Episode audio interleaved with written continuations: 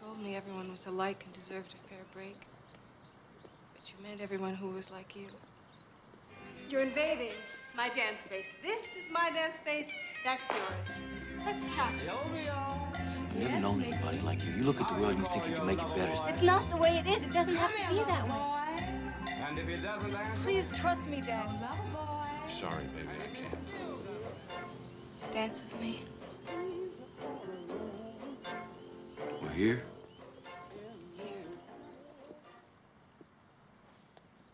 Hello, I'm Sarah Marshall. This is Why Are Dads. Welcome back, everybody. Thank you for your response to the first episode. It was wonderful to have you all aboard the Orca. We fit a lot of people on a very small boat to swim the choppy seas of masculinity. And we are excited now to take you to Kellerman's, the site of dirty dancing. Today, I'll be joined by my co host, Alex Steed, and our guest is Candace Opper. Candace Opper is a writer, she's a visual artist. She has work in Narratively, Guernica, a ton of other places. She has her first book coming out next year, and it's called Certain and Impossible Events. And Candace is going to be talking about Dirty Dancing with us because she's one of my favorite dad scholars. Dirty Dancing is a story about going to a summer resort with your family and falling in love, but it's also about coming of age politically, figuring out that your ideals are going to take you to a place where your parents can't always follow you, and figuring out who you are if you're not the person who your daddy raised you to be. In Dirty Dancing, we have Baby, played by Jennifer Grey, who comes to Kellerman's, a summer resort, with her family, including her dad, Jake Houseman, played by the beautiful and irreplaceable Jerry Orbach, as well as her mom, whose name none of us could remember, um, but it's Marjorie, and her sister, Lisa. They come to a summer resort to take three weeks off from their hectic lives in the summer of 1963. And wouldn't you know it, Baby meets and falls in love with Johnny Castle, played by Patrick Swayze, who is a dance instructor at this fancy resort. And because she's a do gooder, she gets involved when it turns out that Johnny's dance partner, Penny, the beautiful Cynthia Rhodes of Flashdance, is pregnant and needs an abortion. Baby decides to cover for Penny on the night when she and Johnny are supposed to dance at a big hotel. Dirty Dancing is about dancing and summer and falling in love, and it's also about disappointing your parents by turning out to be the person that they said that they wanted you to be. People have been asking us for a list of the next movies we're going to do, and we're going to share that with you at the very end of the episode. For now, let me just say that our next movie is A Nightmare on Elm Street, and I am so excited to do it. But first things first Dirty Dancing. The dancing is dirty. The kids, they are flirty. Adventure and excitement. Jerry gets enlightened. Why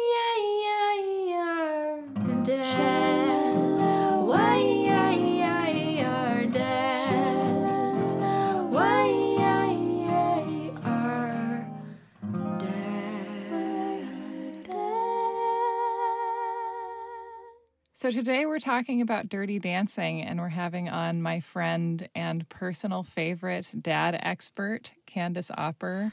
Wow. Personal favorite. Yeah. That's a lot of pressure, Sarah. I feel like you are the person who I know who individually has written the most material that has resonated with me about just the experience of having a dad. And also, specifically, as I was watching this movie again, I was like, this is such an appropriate movie because Candace is the only person I know who I've talked to about the experience of like making a dad out of pieces of dads from the media, which I did despite having a dad who was like physically there, but mean and distant emotionally. Um, so I was like, I, I just want, I, I just need to craft a dad instead of relying on this one. And like one of my big, like craft a dad pieces was always Jerry Orbach. So like, I love that we're talking about this movie with you. Was it Jerry Orbach like as Jerry Orbach in everything, so like our collective cultural memory of Jerry Orbach, or Jerry Orbach in this movie? I think that it was Jerry Orbach as this dad in this movie, and then also as Detective Lenny Briscoe, and then also in like a subliminal way, which I think is true for a lot of millennials, as Lumiere in Beauty But is and that the is that still true? If you didn't like, I didn't know that Jerry Orbach was Lumiere until probably a year or two ago. But you knew, you knew in your heart. I think that like on some level you always knew, yeah.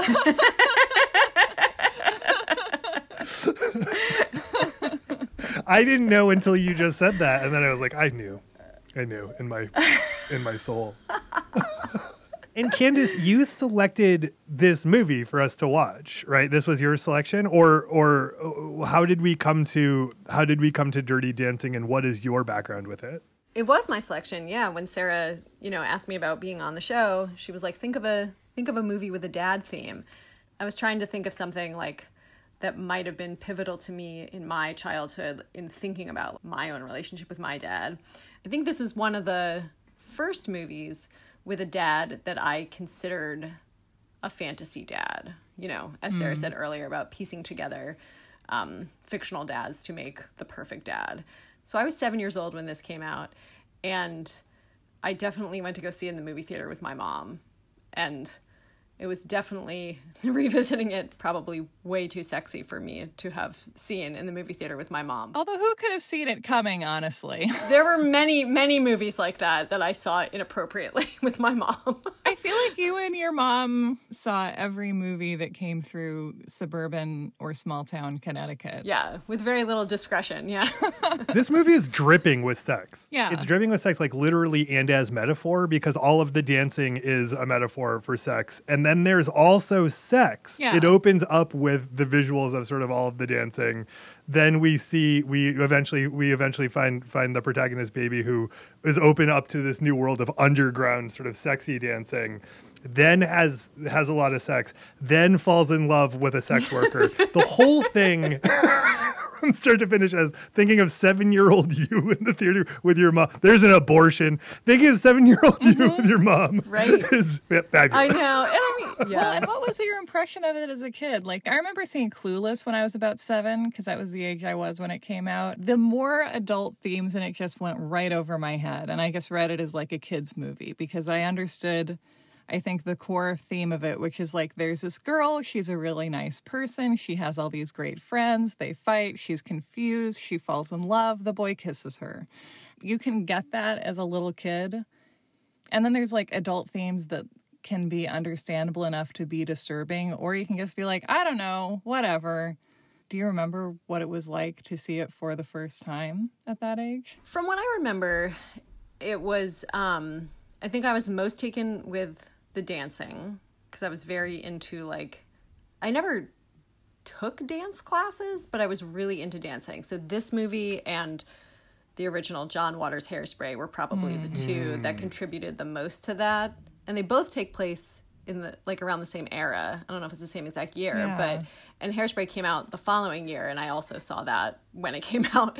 I was also really taken at that age with the 60s and I think there was like an influx of period pieces that were starting to come out in the late 80s and early 90s about the 60s that really kind of romanticized that time. I think Stand By Me is another example, although that might have been like late 50s time. But just like kind of the myth of the the mid-century being this like magical time. Mm-hmm. I remember having the soundtrack on cassette. Like I was really into the music mm. and the dancing and just rewatching this like the infamous scene where she's carrying the watermelon and they just like push through those double doors into that room.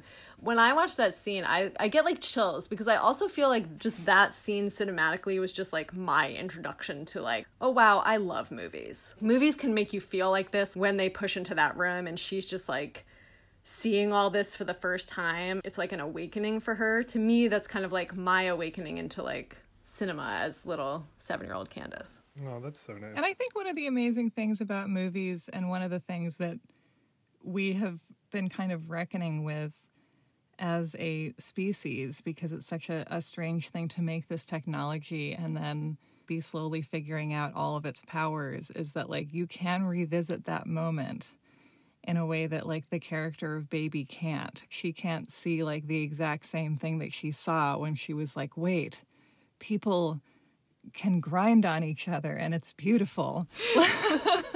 yeah. Yeah, you, and you know what also struck me from watching it this morning is uh is based on this coming out in 87 and if we think that the voice of baby that we're hearing in 1987 is the person who's Yeah. telling us this story this story is told to us by a 37 year old person recalling being 15 in like 1965 or 64 or whatever. And that's so funny to think about being Yeah. a 37 year old person. This is someone who is recalling what is like really not that long ago but it is this it, it's it is a, a, a real lifetime ago in this context because you know as she notes it's before kennedy got shot. There's a there's a whole theme later in which the in which the uh, owner of kellerman's um, basically just sort of narrates how it feels like the end of an era because he's so they're essentially like predicting this the the what we think of as the 60s 60s is coming um um so it's it's not just like from her childhood it's like before the 60s happened that she's remembering yeah. And it also is a story of like a great radicalizing event, which is something that I didn't get when I first saw this, which was when I was 13. That it's also the story of a young radical, or at least a young socialist who grew up with, you know, leftist ideas and, you know, had this sort of, you know, Jewish socialist upbringing, it seems like, has the sexually radicalizing experience of falling in love with a member of the proletariat and then having her dad freak out about it and being like, oh, so like you don't truly think all people are equal. Mm-hmm. That's interesting.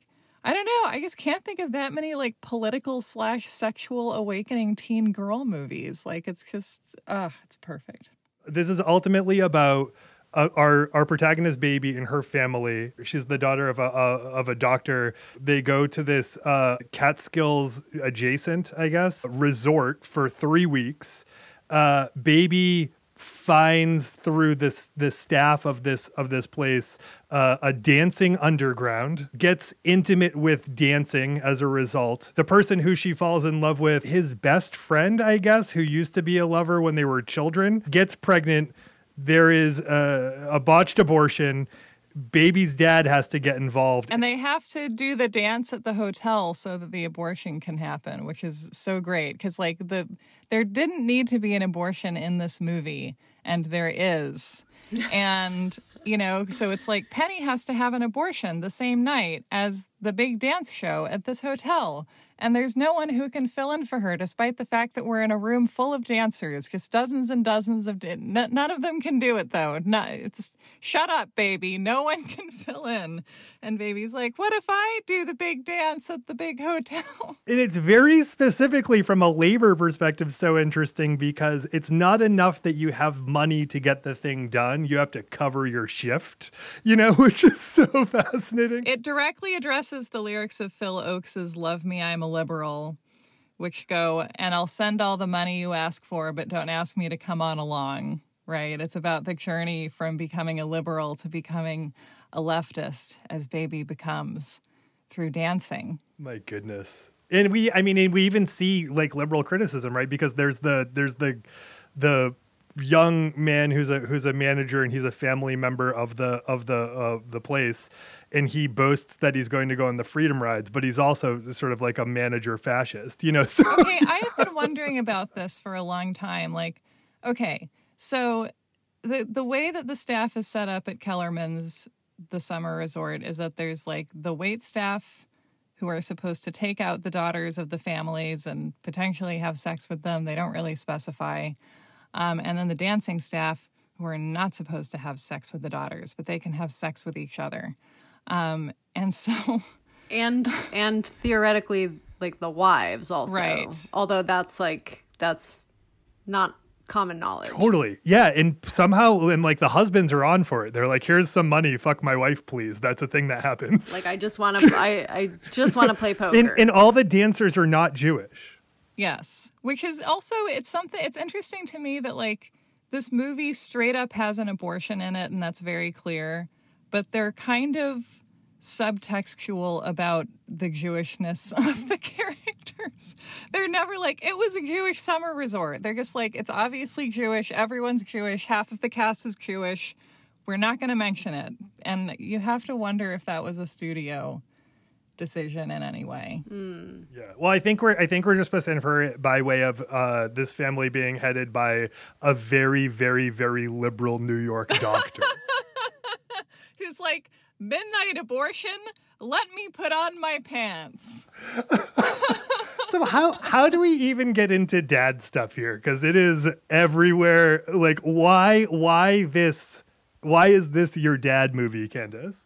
Essentially, because this dad is like the exact polar opposite of my father, like in every way. so, my father was like a mafioso type guy. My parents weren't married. He was married to someone else and had an affair with my mom. They dated until I was maybe maybe shortly before this movie came out. And my relationship with him to that point was that he would come over every Saturday and take us out for pizza at a place that his friend owned. And that was like my only relationship with my dad. And then um, my parents stopped dating and I didn't see him for five or six years. And then after that, he started to try to come back into my life, but it was just really weird at that point because I was a teenager and here's this like strange much older than my mom inappropriate italian man who just just wants to ask me about my non-existent sex life and you know he he was just a very you know like a total type from a a goodfellas type movie. Like not one of the main guys but one of like the big side guys who would like rough people up. Like the guy who's like warming the car up while someone's getting garroted in the back seat. essentially yeah. And he had he had four sons and i was his only daughter and the youngest. And so he just like didn't really know how to talk to women was very inappropriate with me a lot of the time. Just absolutely not really like a dad figure and not really present in my life. I think i just kind of took it as a grain of salt that like this was just how my family was and and that was that. And i think that I started to think more about the idea of like what is a dad supposed to be from dads I saw in pop culture. So I think this baby's dad was probably like the first one I saw that was like, oh, so a young woman can actually have a a positive and sort of open relationship with her dad. I mean, they uh, I jotted down this note that like in the first 5 minutes of the movie, one of the first things she says is I thought I'd never find a guy as great as my dad and like hugs him from behind in the car. I I just completely could absolutely not imagine what any iota of that would feel like. And I think up to that point, maybe movies I had, or movies or TV or whatever I had seen about relationships is probably mostly like through sitcoms, you know. The dad just kind of plays a nice guy who's just kind of dopily disinterested in his kids. You know, I think that was sort of the 80s sitcom dad is around, he's nice, he steps in in the last five minutes to like help talk through a problem. But like, baby and her dad could like talk to each other and there's a lot more to say obviously but i think it was just the the the polar opposite And Sarah, you said this thing earlier about a thing that you said Candace Candace does and that you've had conversations about is like sort of constructing an image of I guess possibility uh, uh, through media dads. Can you can you talk about that and and and how you came to do that and where this fits into that? I don't know. It's it's interesting because for me, like my dad was always around physically, and there were aspects um, of his character that I liked.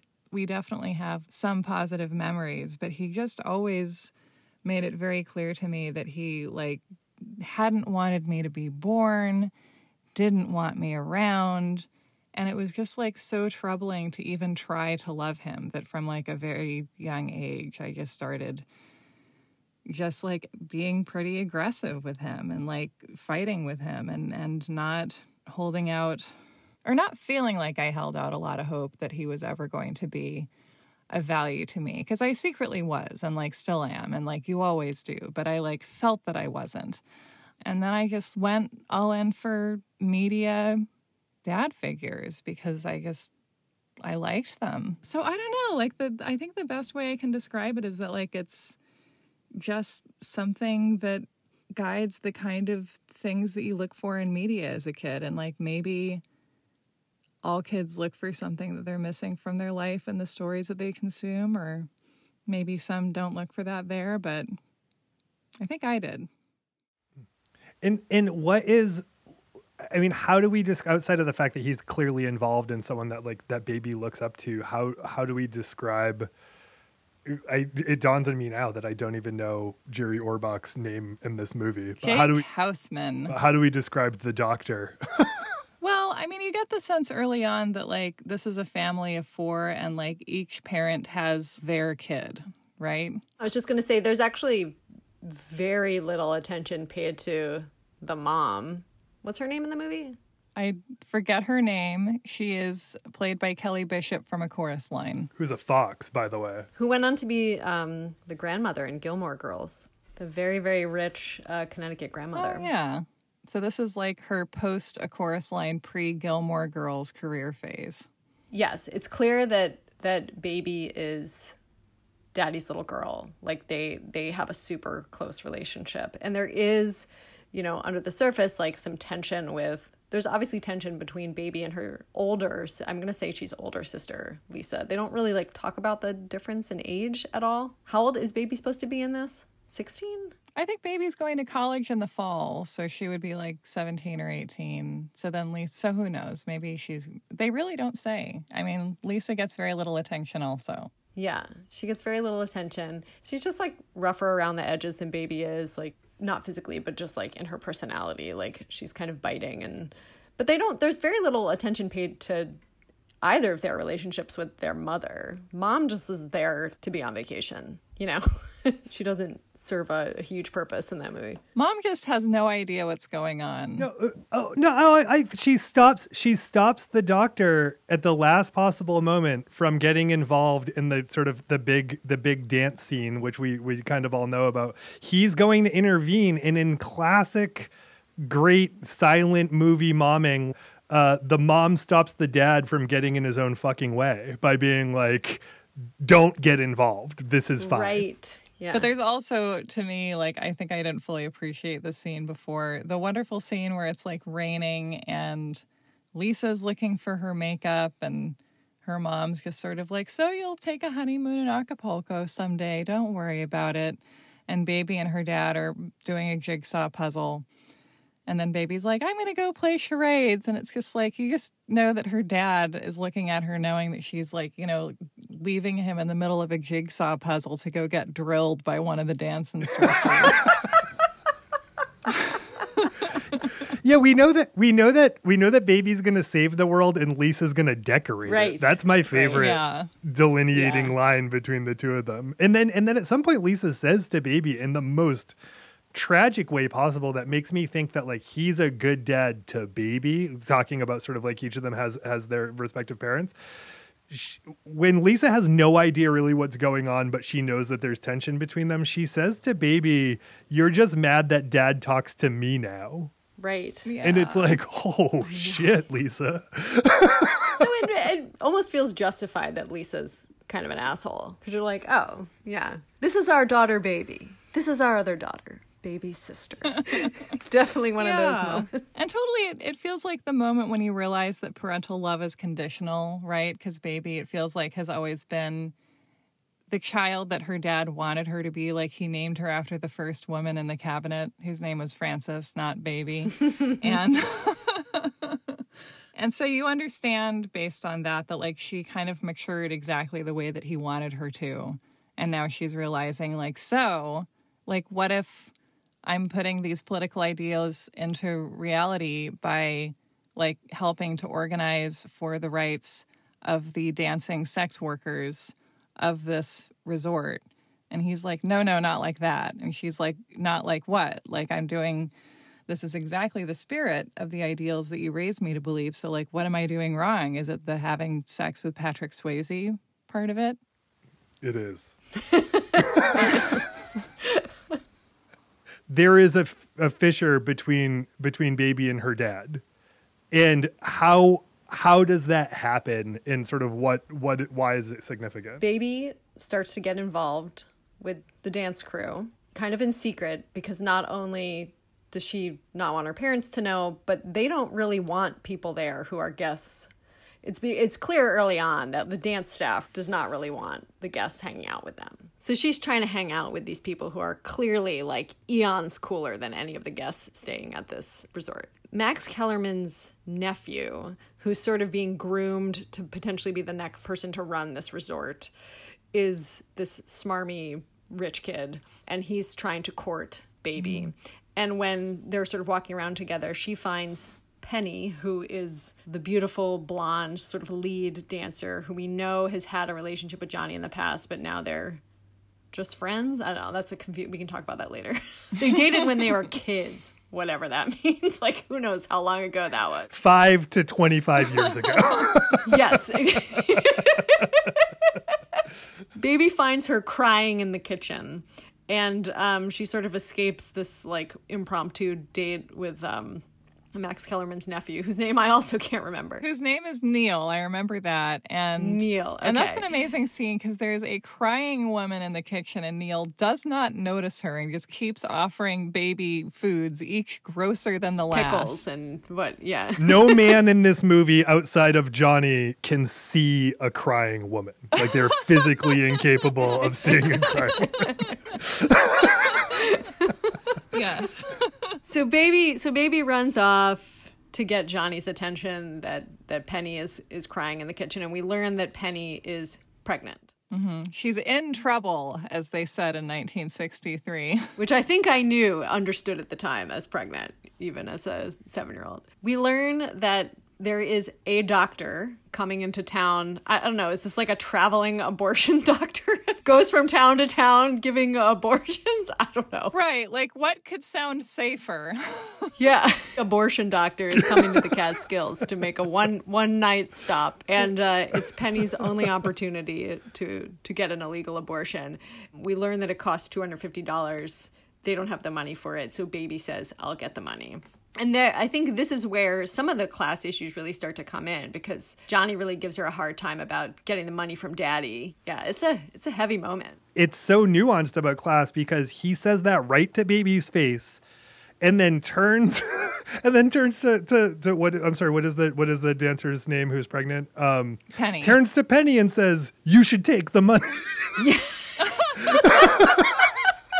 And it's it's like he can simultaneously be angry about how fucked up it is that baby could just ask for the money and then understand you should take the money.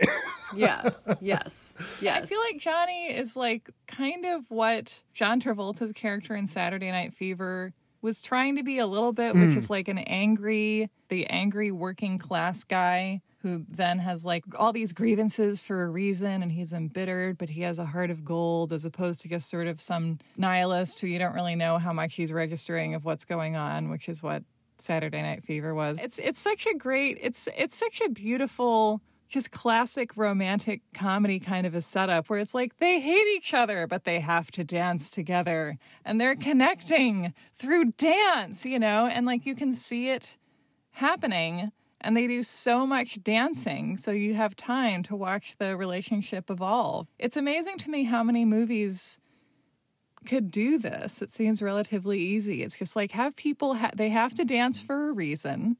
They dance a lot together. They develop chemistry, which happens if you have to dance a lot with someone. Great. Montage it. Two songs. so she gets she gets the money from her dad. So she gets the money from her dad, and that's an interesting moment too.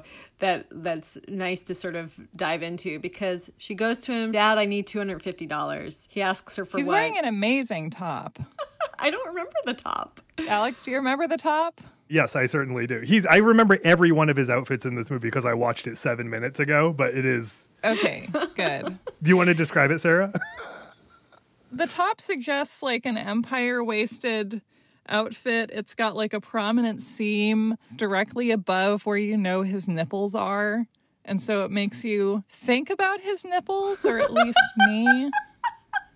And baby's wearing this like nautical top, and they both just sort of look incredibly preppy. And it's they're still united as characters, and we're seeing that through the, their choices in costume. She asks him for two hundred fifty dollars. He says, "What's it for?" She says, "I can't tell you. Someone is in trouble." And that's an interesting like repetition of that phrase. yes, someone is in trouble, but he doesn't take the hint. He's like, maybe they fell down a well. I don't know. He's basically like, "Cool, I trust you. Here's two hundred fifty dollars." Which, Well, he he asks if it's illegal, right?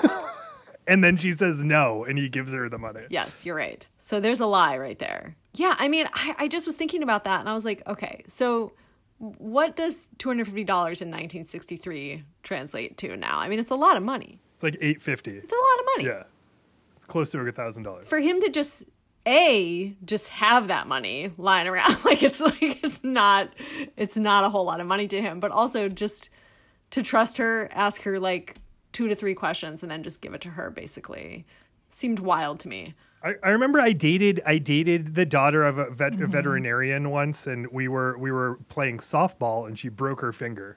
So I called her dad, and she was not handling it well, and I understand because any pain sucks the most, and she was freaking out about it.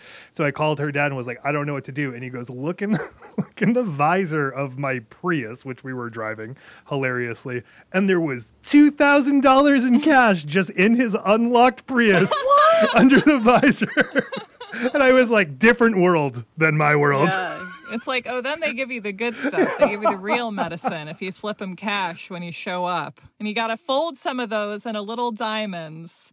And then when you shake hands with the doctor, i assume if he if he had like if he was a vet they probably had health insurance Right. I was like, I don't even know what. It was such a weird accidental reveal into his situation that I was like, oh, all right, cool. Um, was it accidental though like No. maybe he was waiting for that no, moment to like show he was off he was letting me know this was not for the long term. Um, so, so that's that's transgression number one because when when he, he is inevitably called because her abortion goes badly. Because the traveling abortionist of the Finger Lakes turns out to be not doing a very good job. Like, what a shock. has what is reported to be a visually dirty knife, a knife, a knife that is dirty in a folding table, and that's all he has. That's what we hear about. So, so baby's baby's dad comes. He helps the situation. is Right. is lovely to the people involved. Well, to to, to Penny, not to Johnny, because he believes that Johnny it's Johnny's baby. And that Johnny hired the bad man, and he and he ima- he imagines Johnny to be the villain rather than just this being a bad situation where they accidentally hired a bad man. Right, and he's and he's angry about you're this you're not what I thought. And then like 25 minutes in the movie later, I don't know, a couple days later, um um because baby has to let uh, Kellerman's know that she knows that Johnny didn't steal money from someone in front of her father to Kellerman's has to be like, I know it didn't happen because I was fucking Johnny. And she reveals to her dad that taking money for an illegal abortion without telling you about this thing was not the worst thing that I did. I fucked one of the dirty dancers. as dirty as that abortion knife and then so we have to untangle now it's not cool between baby and dad anymore. It's not cool on multiple levels. Yeah. How did you feel about his response? Well, okay, so it's interesting. Like, first of all, she wakes him up in the middle of the night to go deal with the Penny situation. And, you know, it, it's like that Dr. Dad moment, right? Like, no questions asked. He's like, got my bag in the middle of the night, like, go deal with this situation. And that, that was kind of magical to think of a dad that's that Yeah. efficient. Like, I can't. he fixed it. Yeah, he just like whipped up something, you know. Everyone was like, it was so cool to see someone fix something. Like everyone says it several times. We've never seen a man fix something. It was crazy. We've never seen a dad help in a situation before. I also want to say like it's it's sort of uh, in the background, but that dad comes back to like check on Penny. D- He doesn't say anything to baby about it. He just does his Dr. Dad duty Yeah. and like comes and follows up. And Penny is clearly has not had a good dad in her life. And she is just like so grateful and so moved by the fact that not only did he like take care of the situation, but like came back and was really tender with her and really followed up and made sure she was doing okay. I guess I'm not surprised because I think the movie needs this to move forward, and clearly there is going to be some rift between the two of them. so, like, watching it now, it makes sense. And it makes sense that even if you are like baby and your dad and you have a really good, trusting relationship, something like those class issues can cause a huge rift like that. Mm-hmm. the miscommunication between baby and her dad is because her dad just didn't ask her what was going on. Hmm. Like her dad made the preemptive assumption that this baby belonged to Johnny, that Johnny got this ab- abortion doctor, uh, the sketchy abortion doctor involved while he was moving on to a new to a new woman who happened to be his daughter, right? So his assumption is A, that Johnny's a scumbag, B, that this scumbag is going to probably get his daughter in the same sort of trouble. And I assume there's obviously the same kind of like traditional like sexual dad tension of like, I don't want anyone having sex with my daughter, but also like, Yeah. this isn't just someone who has sex, this is someone who like gets women pregnant and then gets a bad abortion doctor involved in his mind.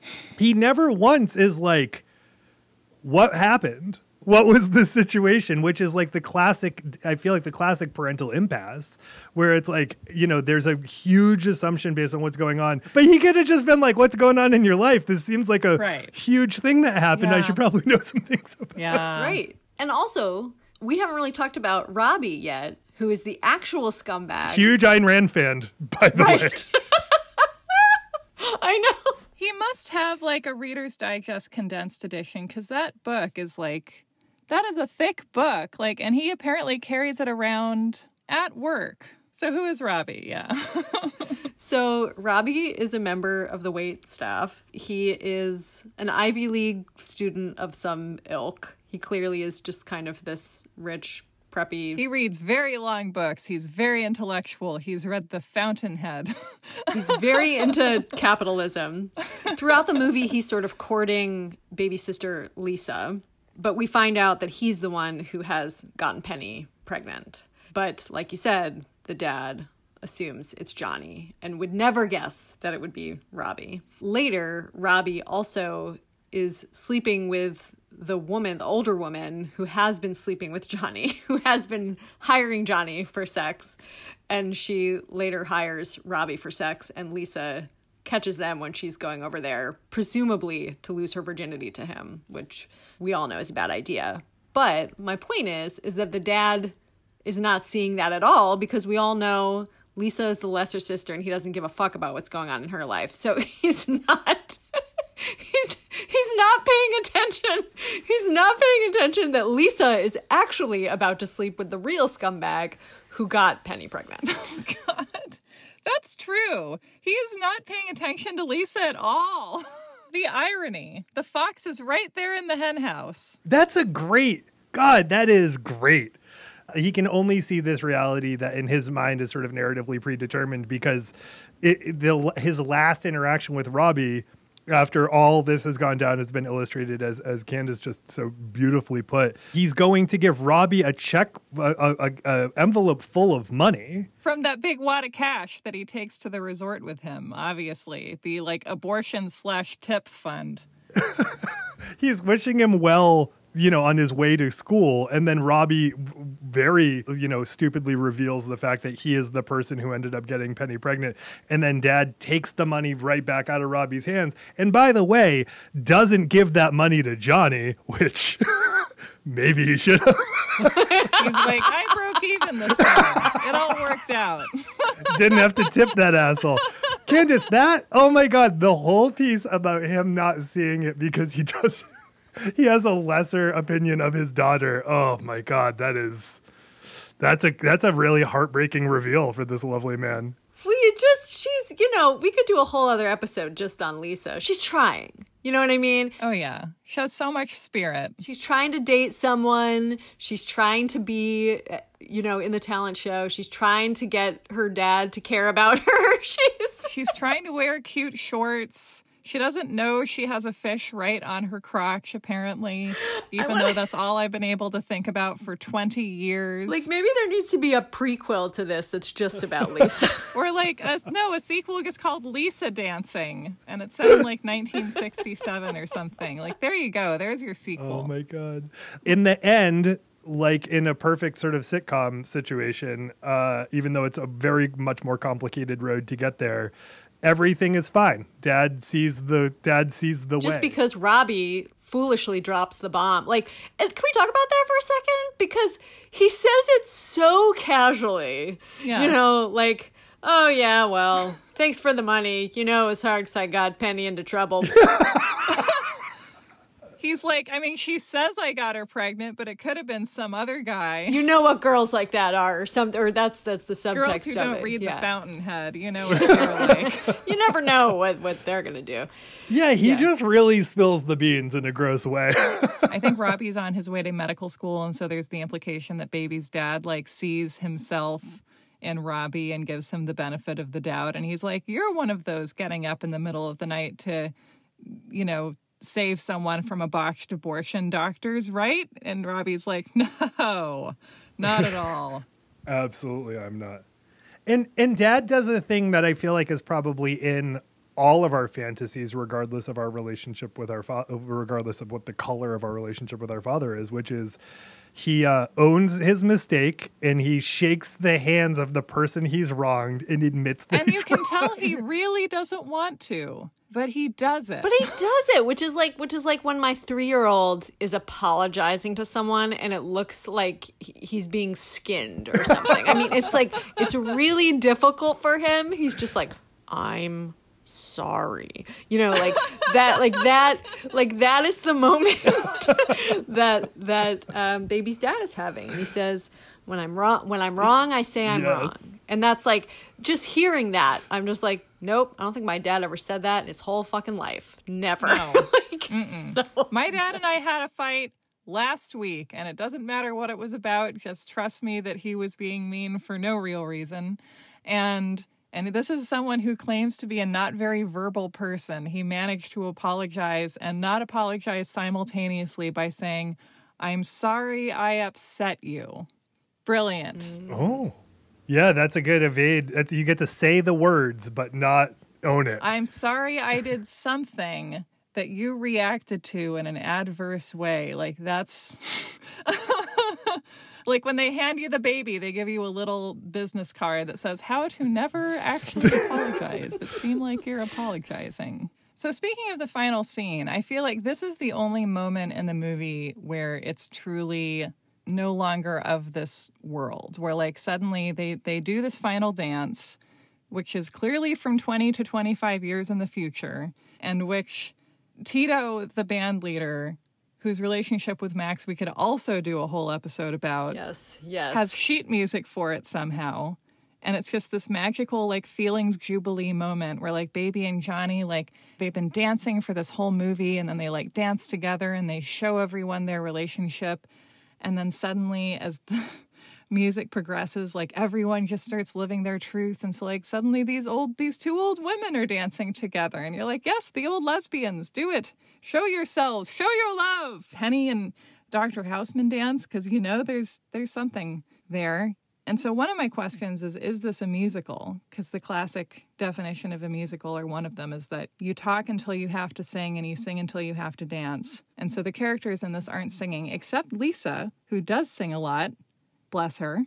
But there's a lot of music happening and a lot of like very joyful music. That feels like one of the you know the themes when they curated the songs for this in the final moments, the things that can't be communicated verbally anymore seem to happen through dance. So, is this a musical?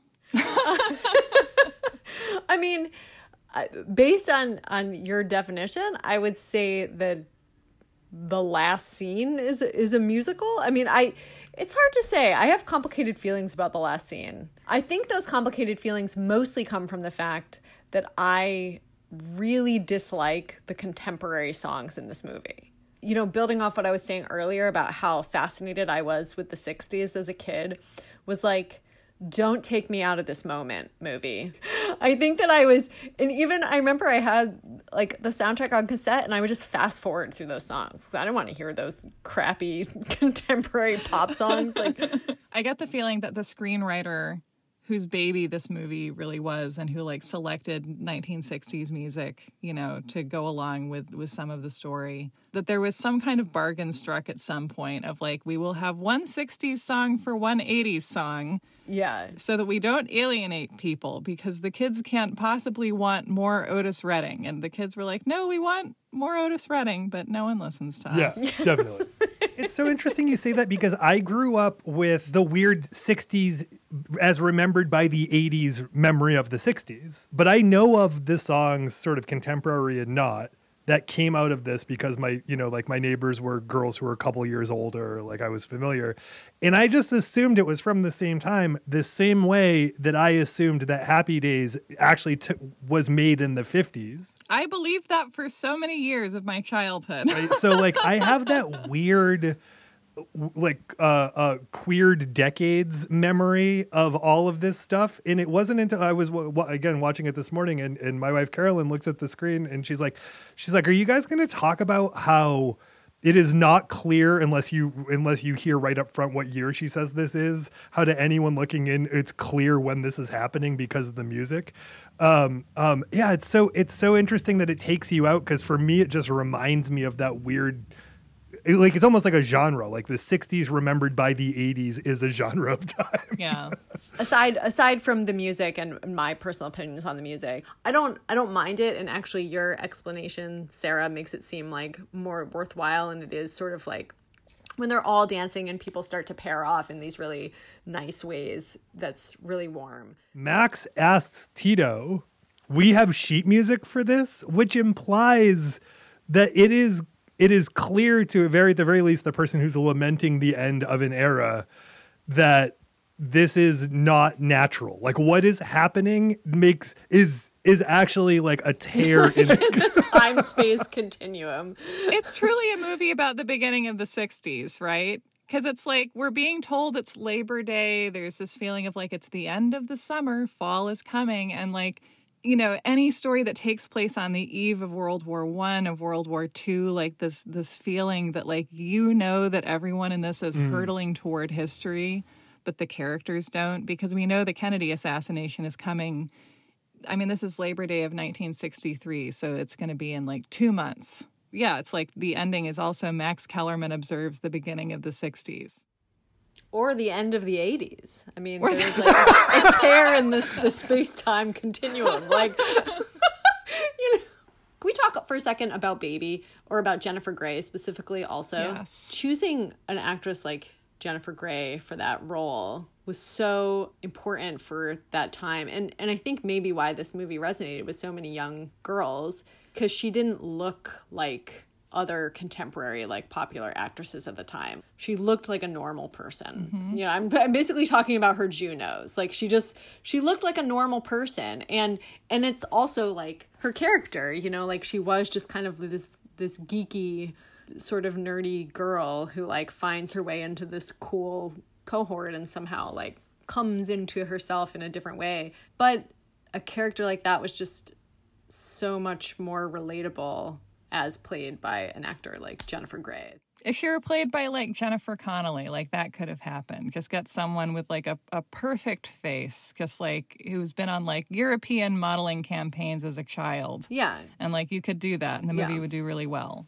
could it have handled how sexual like could she have been both hot like traditionally hot because i think jennifer grey is adorable Oh, she's mm-hmm. beautiful. and yeah. she is down to fuck immediately and i am curious if that character could have been simultaneously traditionally hot and like that in the movie and be handled. Like i feel like it would have been banned immediately. Yes. Yeah, and to me, the answer to that is that I mean, maybe like Fast Times at Ridgemont High is a good way to like describe this distinction. Because in film you have your Jennifer's Jason Leigh and your Phoebe's Cates, and your Phoebe's Cates are to be looked at and iconically masturbated over. Very sorry, Phoebe Cates. Your Jennifer's Jason Leigh are the ones who are going on an adventure and being like, who am I attracted to? And what is my journey? And And am I going to have to get an abortion too in one of the two movies ever made in which someone successfully gets an abortion until like 2014? I feel like if we had a baby who was played by an actress who like everyone knew when they cast her was there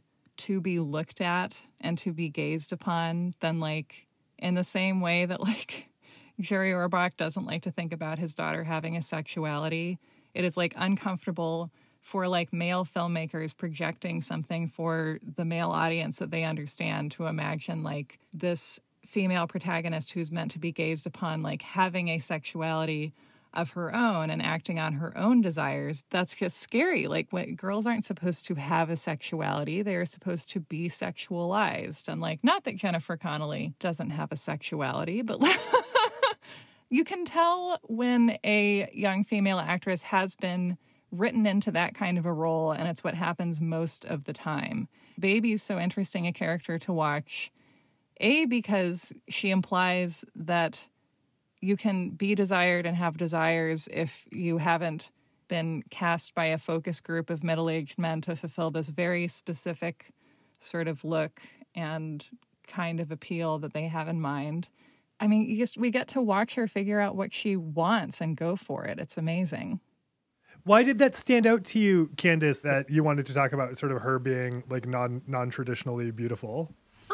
It just felt really unique for the time, I think. As a young girl watching movies and having lots of fantasies about like what kind of teenage girl I wanted to be or what I think I just like knew already that I was different and uncool and was not going to grow up to be a Jennifer Connelly. So I think it was the agency of that character feel more real. Like, oh, I can just be a normal teenage girl and potentially have a really fun, cool experience with a 35 year old man. And unionize the sex workers. No, that's not.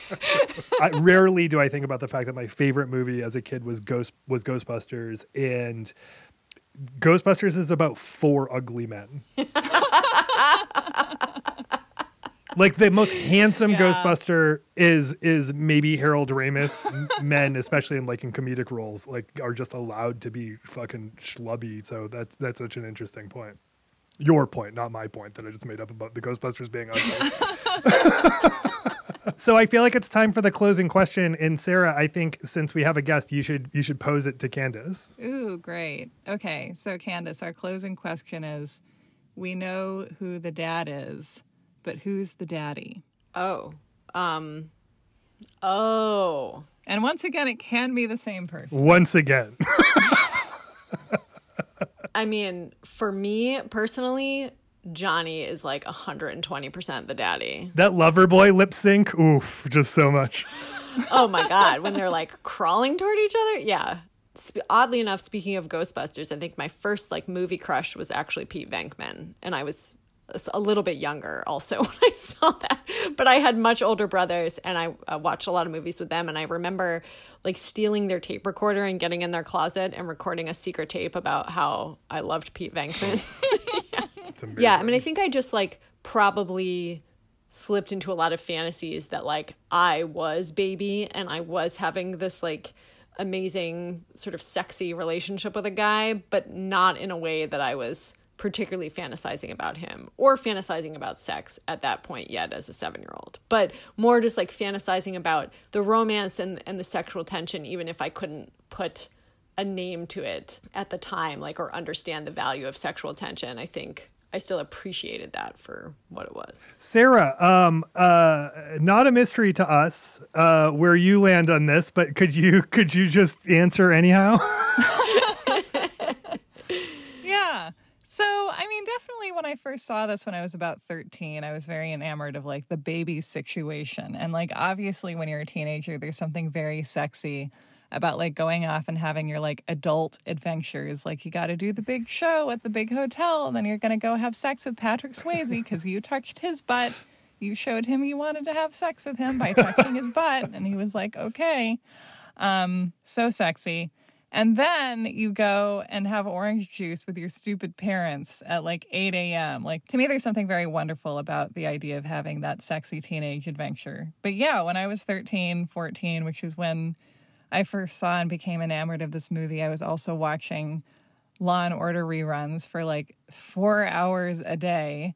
And so I would go to school. My dad would pick me up. He would drive me home. He would probably say something mean to me. And then I would watch Mr. Jerry Orbach arrest criminals for four hours. Um, so, yeah, all about him. I knew as a young teenager that I was like being inappropriate by sexualizing the dad, and I didn't care. If he didn't want us to think about his nipples, he would not have worn that shirt. I want to I want to add something to this question that I thought of as you were saying that.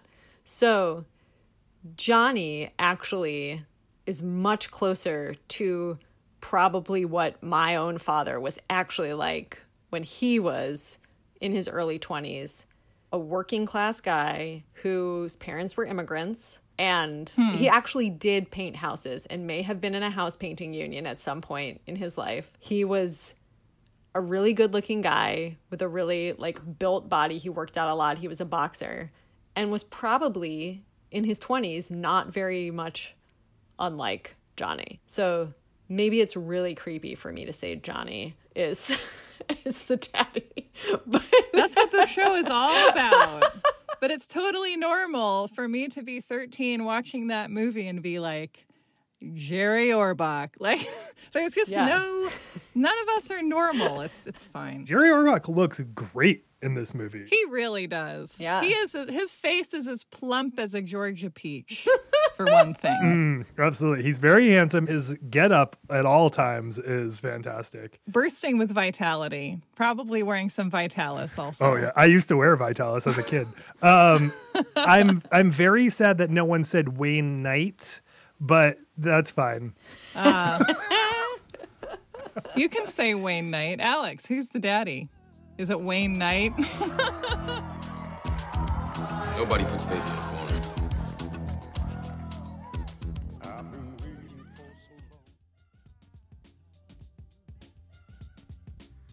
Thanks so much for listening to Why Are Dads. Thank you to Candace for being our guest, as it were. Thank you to Carolyn Kendrick, who wrote and performed the music. She also produced this episode. Thank you to Nilesh Maharaj, aka Funky Fresh Lesh, for additional musical support. Hey, a lot of y'all have been asking about a curriculum uh, what are we going to watch? That is what you want to know. So you can watch too for future episodes. Next week, we are going to watch Nightmare on Elm Street. And then after that, we will watch Squid and the Whale.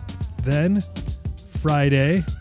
And then The War, the one I should say specifically with Kevin Costner and Elijah Wood.